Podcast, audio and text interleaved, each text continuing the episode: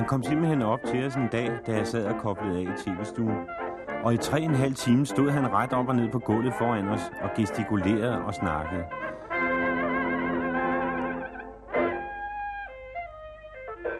Han fortalte mig om alle de bokser, jeg havde trænet, om alle de bokseshows, jeg havde haft på tv.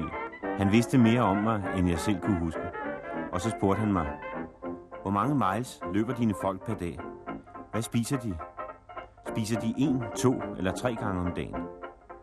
Hvad laver de lige før en kamp? Hvor længe er de væk fra deres kvinder? Han ville vide alt. Boksning var hans liv.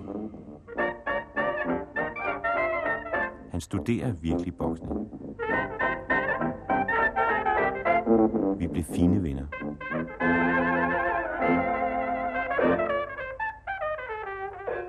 Hver eneste gang jeg kom til Louisville med en kamp, så mødtes vi. Blandt andet lige efter han havde vundet sin olympiske titel. Der sagde han en aften, da han stod og kiggede på træningen. Hvorfor har du aldrig tilbudt at træne mig? Du ved, hvordan sagerne står. Jeg har en træningssal i Miami Beach. Har du lyst til at komme derned, så skal jeg gerne arbejde med dig. Du er en sjov fisk. Alle slås om at få lov til at arbejde med mig. De kommer med tilbud, de lokker med penge og biler og alt muligt. Det eneste, du tilbyder, er, at jeg kan komme ned til Miami Beach. Ja, jeg tilbyder dig mit talent. Jeg ved, jeg kan lave et godt stykke arbejde med dig. Du er en hård banan. Clay var sådan set en ideel elev. Han var kolossalt træningsvillig, både i hallen og uden for den. Han plejede at løbe fra hotellet til hallen om morgenen. Det var omtrent 5 miles, og i hallen ville han bokse hver eneste dag, og med hver eneste bokser, jeg havde i lejren. De andre, de havde træningsarbejdet. Clay elskede det. Det er nok det, som gør ham så stor. Han elsker det, han arbejder med. Han havde fået meget forærende. Han havde medfødte anlæg for boksning. Jeg forsøgte at udvikle dem på en naturlig måde. Arbejde sammen med hans evner og ikke imod. I naturbegavelse skal man ikke sætte i spændetrøje. Man skal stryge ham med hårene. Det var ikke det samme at træne klæge som de andre. Man skulle ikke stå og skrige til ham, slå et jab, slå et venstre hook. Man skulle lade ham selv opdage, hvordan han skulle slå. Det var modellen. Men opmundring, det måtte han have. Ros, også falsk ros. Jeg kunne for eksempel sige, kors, sikkert jab. Der var snært i det, og det er fordi, du nu bøjer ordentligt ned i knæene. Du slog til, så fyren var ved at ramle bagover. Hans jab var overhovedet ikke så god. Men i næste runde blev det det. Så gjorde han først, hvad han allerede havde fået ros for. Men så var det ham selv, der bestemte det, og ikke en eller anden satans træner. Palle Holgersen, øh, hvad er din største oplevelse med Mohammed Ali? På en måde øh, er det næsten umuligt at svare på, fordi jeg har været så heldig at møde ham i forskellige sammenhæng. Første gang var ved de olympiske lege i Rom i 1960, da han vandt guldmedalje i letsværvægt. Og det var jo den præstation, der ligesom åbnede muligheden for hele hans store professionelle karriere. Og stor det har den jo altså virkelig været. Han kalder sig selv the greatest. Og jeg tror sådan set ikke, at man kan finde nogen anden øh, bokser, som øh, har været så stor, og som har gjort så stort et indtryk på mig, ikke alene i kraft af, hvad han var i stand til at præstere i ringen, men nok så meget hele hans øh, intelligens. Altså, udover den øh, elementære bokseteknik, nu vil jeg ikke kalde den elementær, for den var jo altså i alle øh, teknikkens øh, facetter fremragende. Men altså, udover det, så var han jo bevægelig, let til bens, som man slet ikke havde set en sværvægter tidligere. Det var mere normalt, at de stod godt plantet på begge fødder og slog, slog løs ja. og slog hårdt først ja. og fremmest. Men øh, der var jo virkelig øh, Muhammad Ali, kunstneren, og jeg har simpelthen hørt mange øh, øh, balletdansere og øh, elskere af ballet øh, udtale deres øh, øh, glæde og næsten æstetiske nydelse ved at se den dans, som øh, Muhammad Ali var i stand til at præstere i ringen selv, i situationer, hvor han var trængt, og måske navnlige situationer, hvor han var trængt, der havde han altså et fremragende benarbejde og kunne tillade sig at sælge varen ved at sænke paraderne og stikke næsen frem og invitere til slagsmål. Et ja. slagsmål, som han selv undveg ja. elegant ja. i kraft af sin hurtighed. Ja. Det hele er jo et udtryk for hans øh, intellekt, altså hans klogskab. Øh, man ser jo ofte, at de virkelig gode boksere først og fremmest har hovedet med sig, at de kan tænke hurtigere end modparten. Og der er der ingen tvivl om, at det har ligesom været et af de punkter, hvor han virkelig har kunnet føle en overlegenhed i forhold til modstanderne. Og den overlegenhed, intelligensmæssige overlegenhed, den har han simpelthen udnyttet. Ja. Der er ingen som helst tvivl om, at hele hans personlighed og hans øh, fremtræden uden for ringen og i ringen ligesom har været med til at skabe respekt omkring selve håndværket, fordi han jo er en type, som man normalt ikke træffer inden for et så hårdt og vel også brutalt håndværk som professionel boksning. Og jeg kan godt tænke mig lige at sige det om boksning, som jo ligesom øh, på mange måder øh, måske bliver nedvurderet, øh, uleset og, og, og gjort til øh, noget, der ikke rigtig har med sport at gøre, at der er jo et socialt fænomen forbundet med boksesporten, som man ikke må være blind for. Det kan altså ikke nytte noget, at man forestiller sig øh, unge mennesker fra et bestemt socialt lag, dem kan man altså ikke lokke ind i fritidsklubben, kun ved at tilbyde dem, at de kan spille bob eller bordtennis eller sådan noget. De har levet måske en barndom, og hele deres tilværelse har været en udfordring, der nok så meget har gået på det fysiske, og der mener jeg, at øh, de amatørbokseklubber, der findes rundt omkring i landet, her og uden for landet, de opfylder en kæmpe stor social mission, som man simpelthen ikke kan undvære.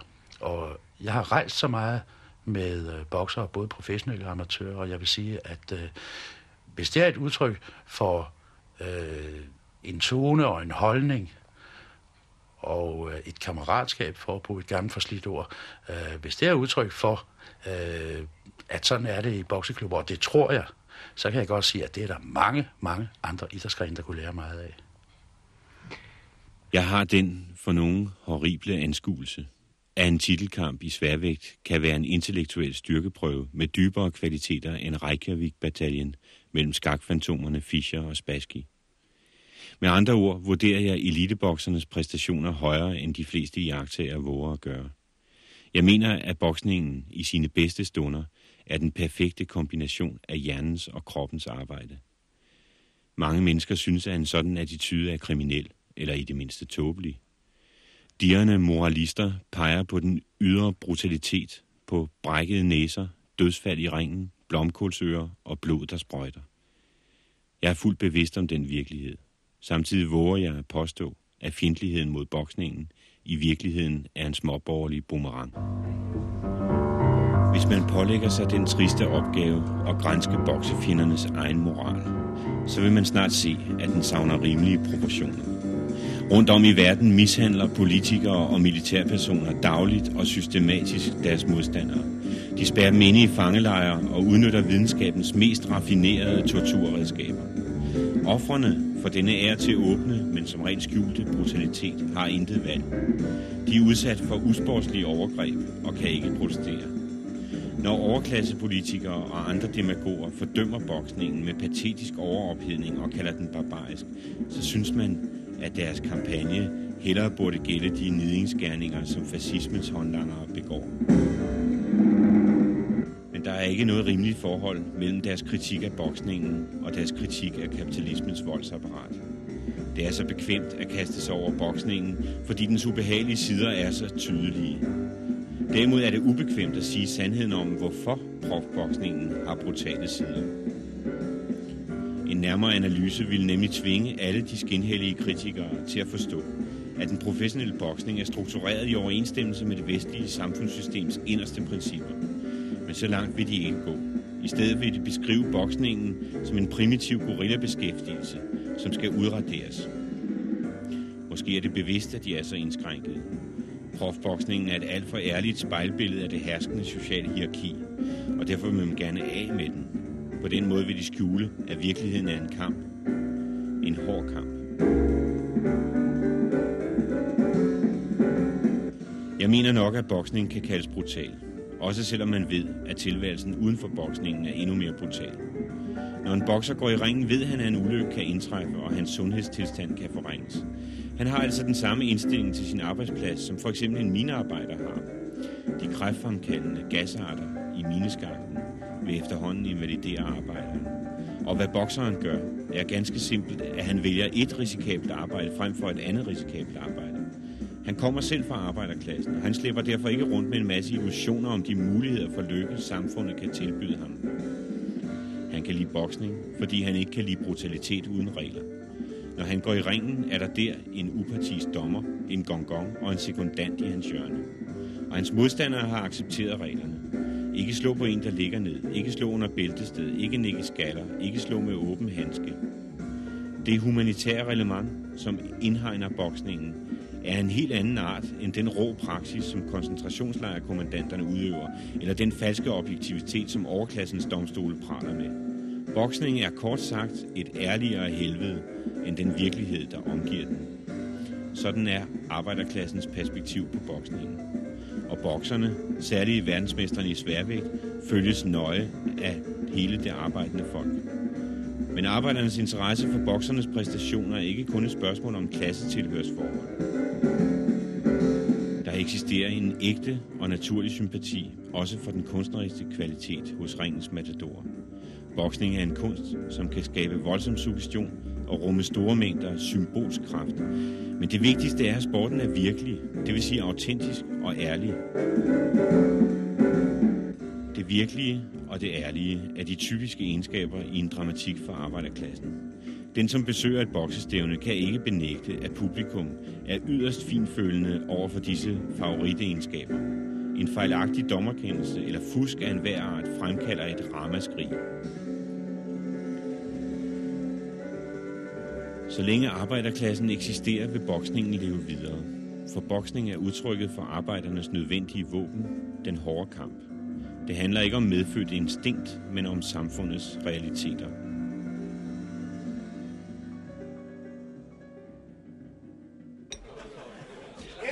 Questions? Let's go now.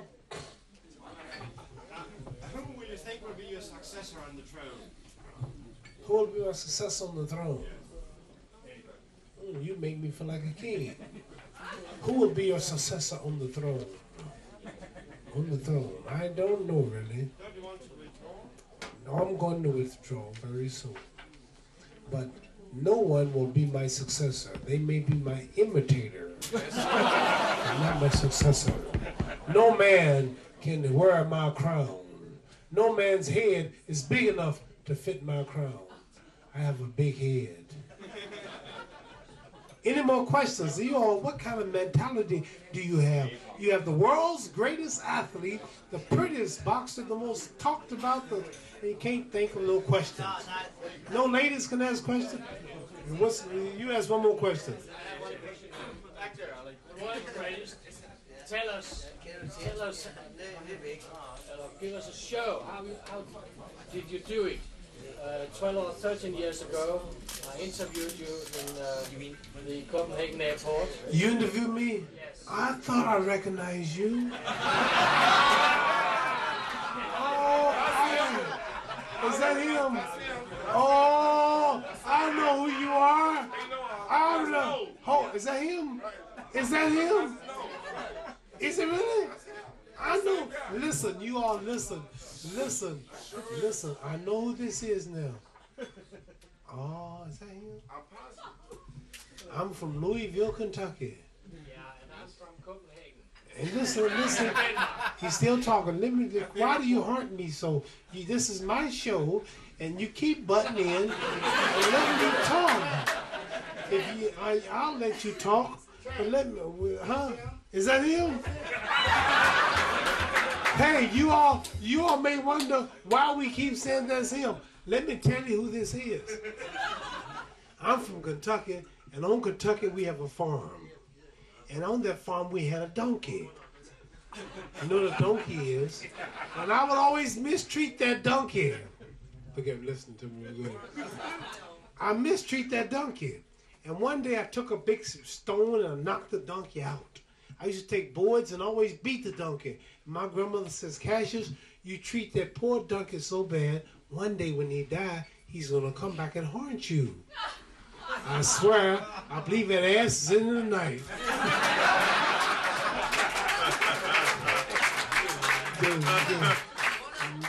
That's just a, little American joke, all. He's good for it. You got another question? I skriverier om jazzens rødder er der masser af historier om endeløse pladeoptagelser eller jam sessions, hvor musikere konkurrerer med hinanden på deres instrumenter. De samme konkurrencer kan man finde i forbindelse med dansere og sanggrupper, ja sågar prædikanter. Ord sættes meget højt som magtmidler, og højtråbende underholdere har intet besvær med hurtigt at skaffe sig publikum på gadehjørner, i bar eller billiardsalonger ved selskaber. Bogstaveligt talt, hvor som helst, hvor to eller flere mennesker er samlet. Denne form for orddueller er ofte blevet overvejet af hvide observatører, men kun sjældent værdsat efter fortjeneste eller bare forstået. Man kan finde et forholdsvis dramatisk eksempel på dette i Cassius Clay-biografien Black is Best af den hvide sportsreporter Jack Olsen. I første kapitel fortæller Olsen langt og grundigt og fascineret om programmet inden for Muhammad Ali-organisationen på en tilfældig dag. Vi kan læse om Mohammed, der prædiker med præstestemme, fortæller vidigheder, praler, improviserer et digt, synger, fortæller erindringer, ringer hjem, og i al almindelighed holder alle godt underholdt. En hel del ovenfra og ned efter beretter Olsen om, hvordan Clay gentager sig selv. Hvordan han i virkeligheden ikke improviserer digte, men gentager rim, som er fremstillet til andre lejligheder, og bare laver om på et par af linjerne. What make big head so hard? Men på trods af Olsens moraliseren, får man et tydeligt billede af en stærk ordets mand. Et menneske, der er i stand til at indfange og fastholde et publikums interesse i lange perioder. Now that you definitely quit in the fighting game, aren't you gonna miss all those millions of dollars they've been paying to you? No, I will not miss the millions of dollars because I will find another way to continue getting the millions of dollars. But I don't really, I didn't really box for money. I boxed because I love boxing. I love what boxing could do mainly. I'm not charging a lot of money to be here tonight. I'm enjoying meeting the people. Now, do everybody here understand English? Yes, yes, yes. yes. Well, that's good. Well, I didn't want to. Um, anyway, didn't want to talk for nothing.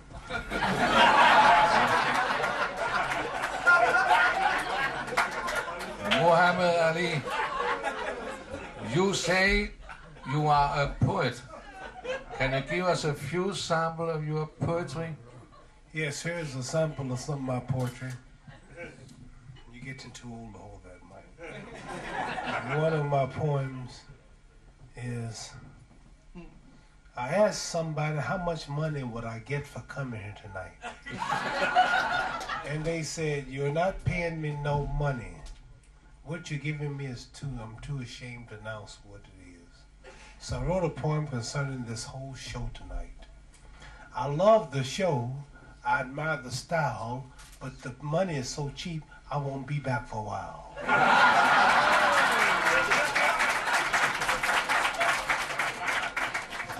You got now you now when you when you when you when you tell me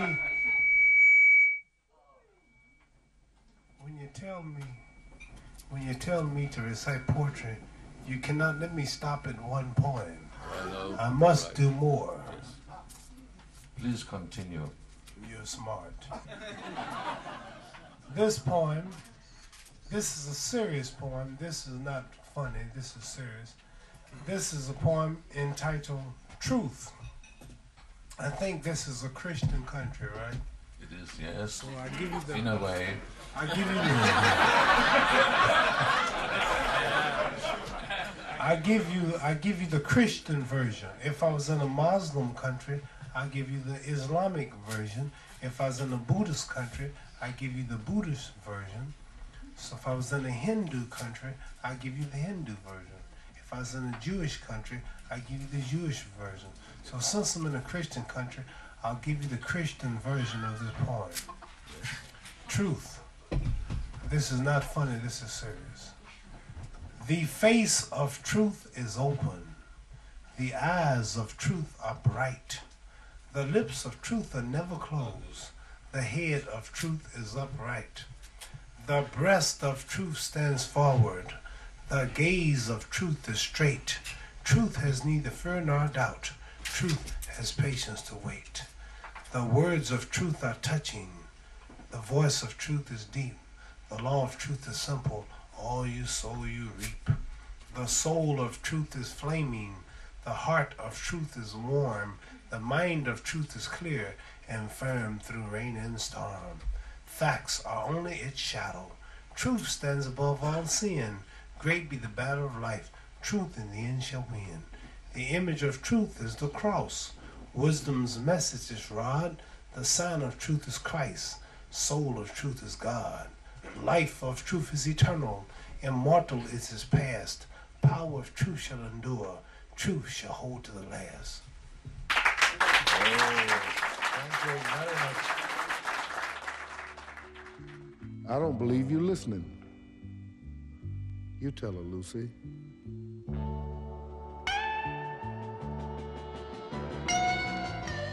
Mange sorte udviser en fuldstændig selvdestruktiv dobbeltholdning til den kultur, som omgiver sortes måde at udtrykke sig på. I alt for mange år har de fået at vide, at sorte ikke har nogen kultur, eller at den de har er barnagtig eller degenereret.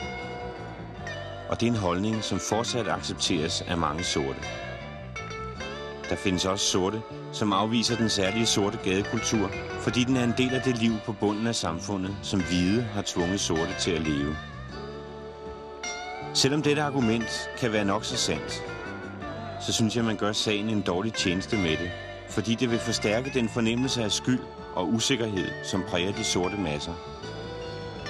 Og det vi har brug for, er stolthed og kulturel identitet. I virkeligheden mener jeg, at den sorte kulturs blanding af aggressive og defensive udtryk, alle sammen udviklet i en undertrykkelsessituation, gør, at den sorte underklasse formentlig er den racegruppe i USA, som er bedst udstyret til at imødegå en række af de trusler, som melder sig i dag, hvor kulturel rådløshed, blandt andet som en følge af de teknologiske udviklinger, er en uundgåelig fare, som truer enhver kulturform med opløsning.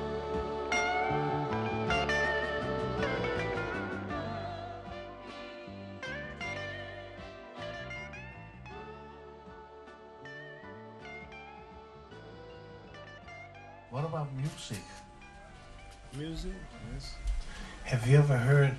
Have you ever heard uh, uh, people like Bing Crosby sing? Are you able to Have sing like Crosby? Have you heard Frank Sinatra, Elvis Presley? Yes, I have met him personally. Man, they are nothing compared to me. You are better, yes, I see. But you like music? I think that music and boxing has something to do. With it. Do you want me to sing a song? Is that possible? No. I ask again, is that possible? No. What about piano behind you? Oh yeah, I can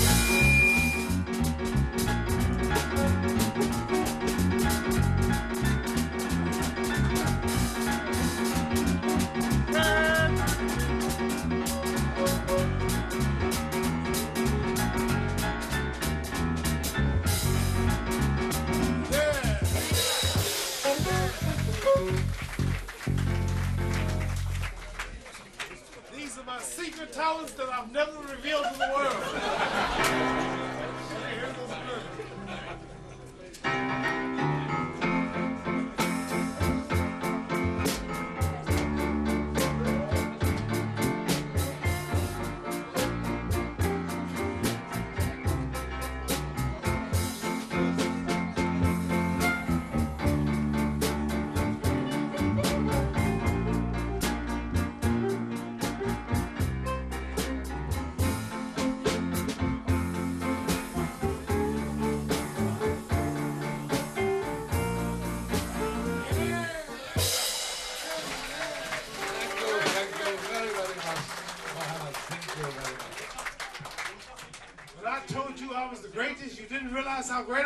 You?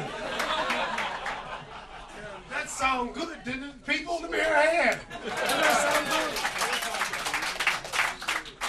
This is the legend of Muhammad Ali, the prettiest boxer there ever will be.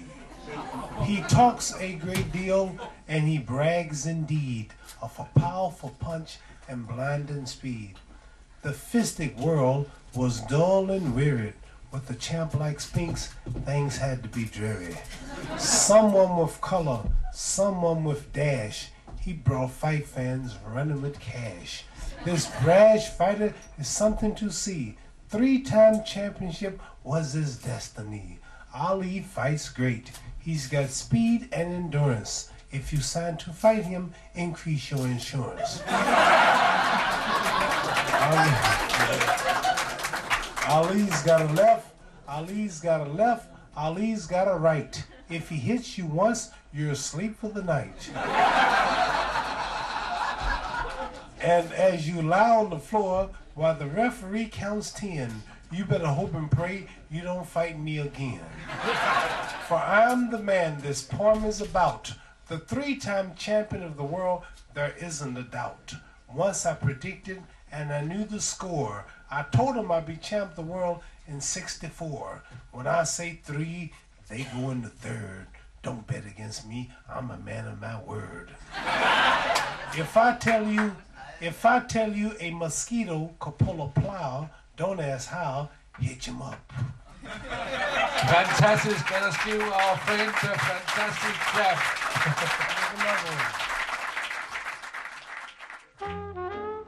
Truslen om isolation og udelukkelse rammer enhver form for sort kunstnerisk udtryk. Spørgsmålet er, om den hvide verden har råd til det i det lange løb. I like cake and no mistake. But baby, if you insist, I'll cut out cake just for your sake. Baby, come on knock me a kiss. Sort talesprog, især den nærmest lejende og drillende jive, opfattes af den hvide verden som en trussel. Den let hasarderede sorte stil opfattes af borgerskabet som uægte og afvises. Men de hvide bliver ikke skræmt til at søge at forstå disse mere ekstreme former for sort udtryk. Der sker nærmest det modsatte. Udspillene bliver helt og aldeles afvist, og de hvide trækker sig tilbage til deres ghettos dunkle lønkammer. When you press your sweet little lips to mine, then I understood, oh babe. It tastes like candy, brandy, and wine. Peaches, bananas, and everything good. I love jam and no flim flam. Scratch that off my list. This ain't no jam, the jam can scram. Baby, come on and knock me a kiss. Vi har set denne mekanisme helt tydeligt demonstreret i forbindelse med den afvisning, der har fundet sted af nogle af de mest påtrængende blandt sorte ordkunstnere. Malcolm X, Edward Cleaver og Muhammad Ali. Knock me a The greatest Joe Frazier. Did he say the greatest was Joe Frazier? Yes? Now, do you know who that is? I'm gonna tell you who that is. I was showing the, a film of mine about six weeks ago. It was another film. I made a story about my life. I don't know if you saw it yet, called The Race. And there was a man in the audience disrespecting me and hollering out loud and trying to steal my show. Just like that man. And I told the policeman to put the man out. So they took the man out and they beat him up with the blackjack. and I told the man came back with his mother. She said, You had my son beat up. She said, I said, Miss, I did not have your son beat up. I just told the policeman to take him out. She said, Yes, but the police beat my son up. And just for you doing that, I'm going to cause a curse on you. I'm going to cast a spell on you. I said, Well, miss, I didn't tell the police. I told the police to put him out, but I didn't tell the police to beat him up. She says, anyway, from now on, wherever you go, there'll be a moron in the audience.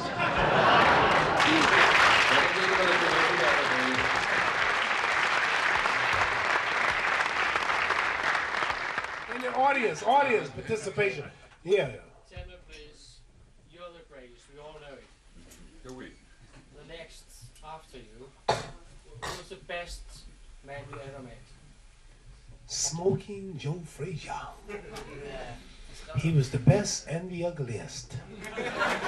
He was so ugly, his mother did an interview, his grandmother did an interview on television.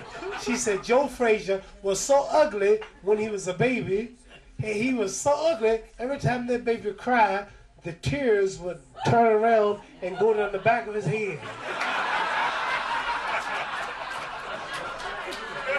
Tears, when you cry, when you cry, your tears go this way, right?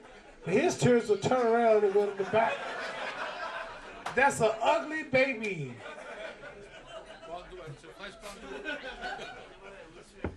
I want to say another thing.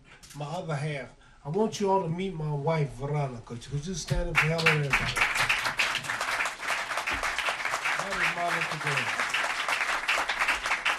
That is. As you, as you, as you gentlemen can see, I know how to pick my ladies. Muhammad, she knocked out at you.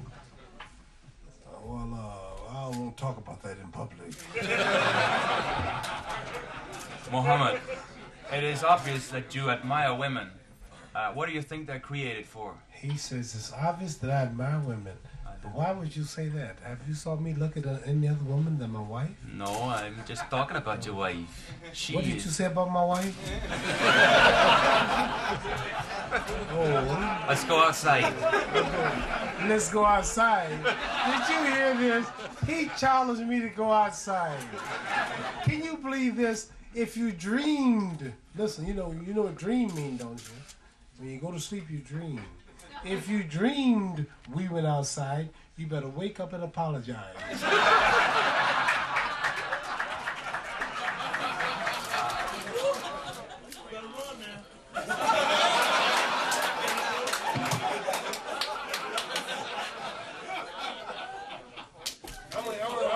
I'm gonna, hit your hand ten times before you count two. When I say go, you say one, two. Go. One two. That's too slow. say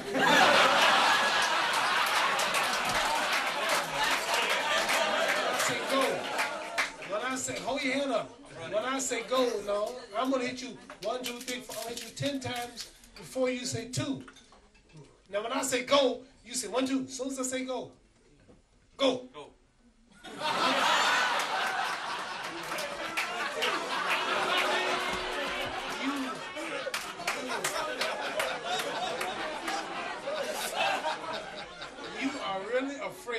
you?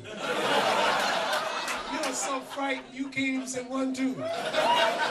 See how people, are, see how fearful my opponents are? And we're just joking. He's too, he, he can't forget how to talk. All I want you to say is one, two.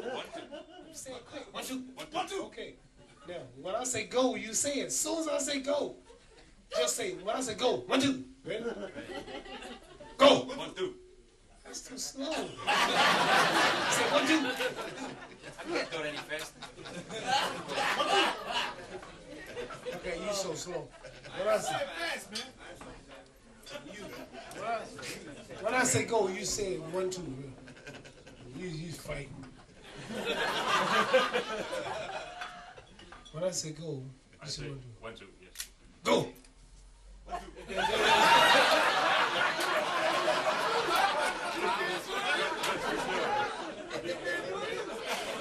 You all are so dumb over here. You are so dumb. Women, how you, you, you wives must catch hell. You women have a hard time. These men can't count to two. You can't count to two. How did you get your degree in college? You can't count to two. When I say go, when I look, look, this is simple. When I say go, So as soon as I say go, say one, two. One, two. Now, do you all believe I can hear him, I can hear him ten times? No. I mean, ten times. They don't believe it? Watch, watch careful. When I said go, count them two. Now, you all can take grandchildren. You saw this. Go! You want to see it again? see it again?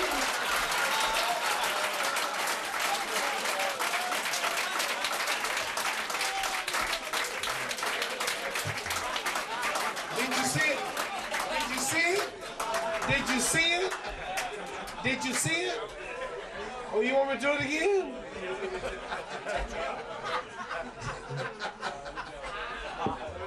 They couldn't even see it. And let me tell you something. You think it's funny, but when I fought Sonny Liston the second time, do you remember? I knocked him out in one minute of the first round. People said they didn't see the punch. That punch was so fast in the second Liston fight, they didn't see the punch. One man, one man came all the way from Chicago to Maine. He says, "I want my money back. I did not see no punch. Give me my money. I want my money back. I saw no punch." I said, "How the hell are you gonna see the punch sitting in the audience when Liston was in front of him and he couldn't see it?" they they paid him. They paid him a million dollars to look for all punches, and he couldn't see it. Hell, you paid fifty dollars, how the hell you would see it? You paid fifty dollars, and he paid two million, and he couldn't see it. That didn't make no sense. Don't you think I'm a? Don't you think I'm a good entertainer?